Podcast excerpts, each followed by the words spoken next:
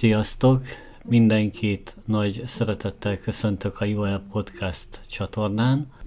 Egy olyan könyvről szeretnék pár gondolatot elmondani, ami nem olyan régen volt a közös könyvkibeszélőnk. Ez pedig nem más, mint az elfelejtett stetről Max Gross debütáló első regénye. Ez a könyv az Európa könyvkiadónál jelent meg az idén 2021-ben. A történet egy elfeledett kis városkában játszódik, amit Stetőnek más néven Kreskolnak hívnak, és ha elolvassuk a főszöveget, akkor egyből feltárul előttünk a regénynek a központi üzenete, hogy előfordulhat-e egyáltalán olyan, hogy egy helyről, egy városkáról a történelem egyszerűen elfelejtkezik.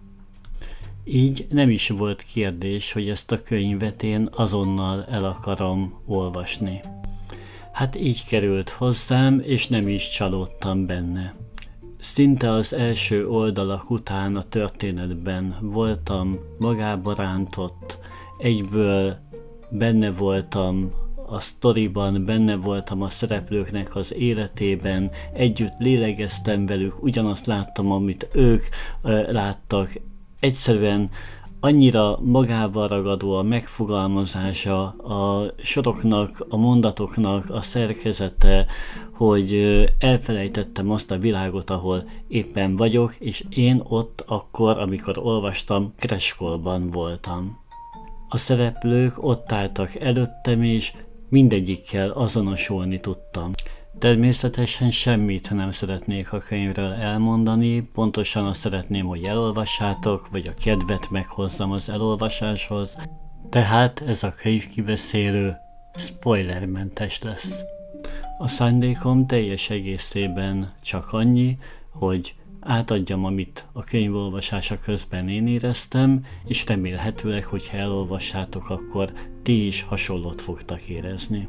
Mielőtt azonban a könyvről beszélnék, egy pár gondolatot megosztanék arról, hogy hogyan is született meg ez a könyvkibeszélő klub, vagy könyvkibeszélő csoport a Facebookon belül.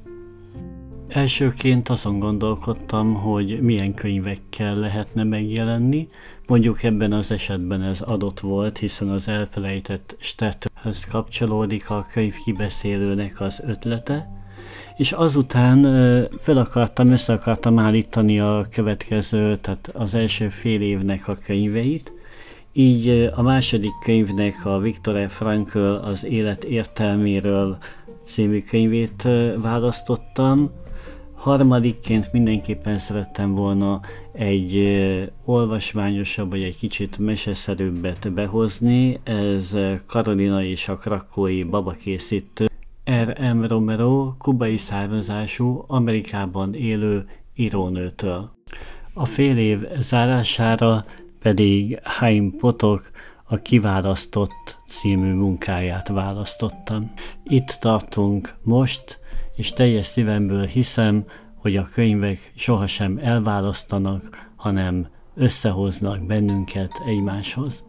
Ezen a Zoom felületen havonta beszéljük ki a gondolatainkat, kinek mit jelentett ez a könyv, tehát hogyha van kedvete, akik most halljátok, vagy hallgatjátok ezt a podcast adást, akkor nyugodtan csatlakozzatok, várunk benneteket szeretettel. Szóval visszatérve a regényhez, az elfelejtett Stetőben Max Gross egy kelet-európai zsidó közösséget hoz létre, akik az évszázados Stetől hagyományai szerint élik az életüket, és akik annyira elszigeteltek, hogy nem tudnak a holokausztról sem.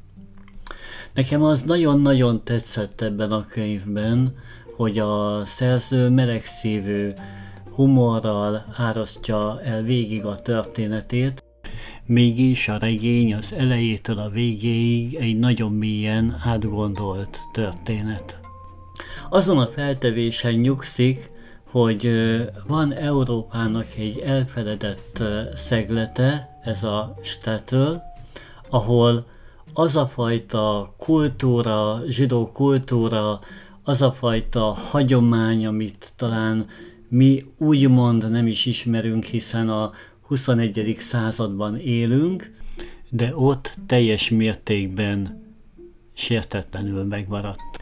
És pont ez az ellentmondás az, ami felkelti egyből a figyelmünket, és belehelyez bennünket a könyv lapjai közé.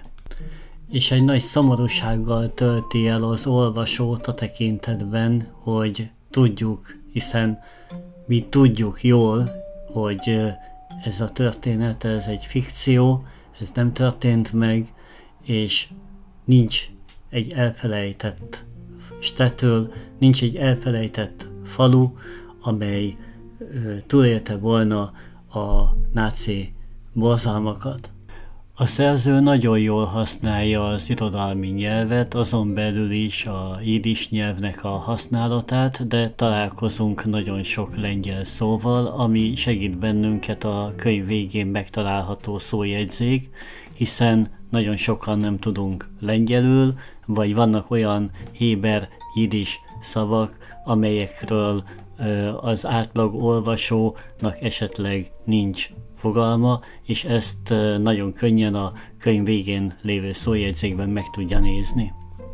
Ha megnézzük a regényt, akkor azt látjuk, hogy egy vállás indítja útjára a történetet, ami felszínre hozza ennek az elfelejtett helynek a kilétét. És innen indulnak meg a különböző bonyodalmak, amely egy nagy ívet írnak le a könyv végéig. Számomra a regény olyan volt, mint egy apró, törékeny remény a történelem sötét, nagyon-nagyon sötét időszakában, amelyet a könyv humoros összetevői tudtak némiképp feloldani. De bepillantást nyerhetünk abba, hogy hogyan és miként folyhatna le az asszimiláció ebben a helyzetben, és az infláció hatása hogyan hat, vagy hathat egy olyan közösségre, ahol a pénz az még múlt századbeli. De az alapkérdés mégiscsak az, hogy hogyan magyarázhatnánk meg a holokauszt borzalmait egy olyan zsidó közösségnek, aki még soha nem is hallott róla.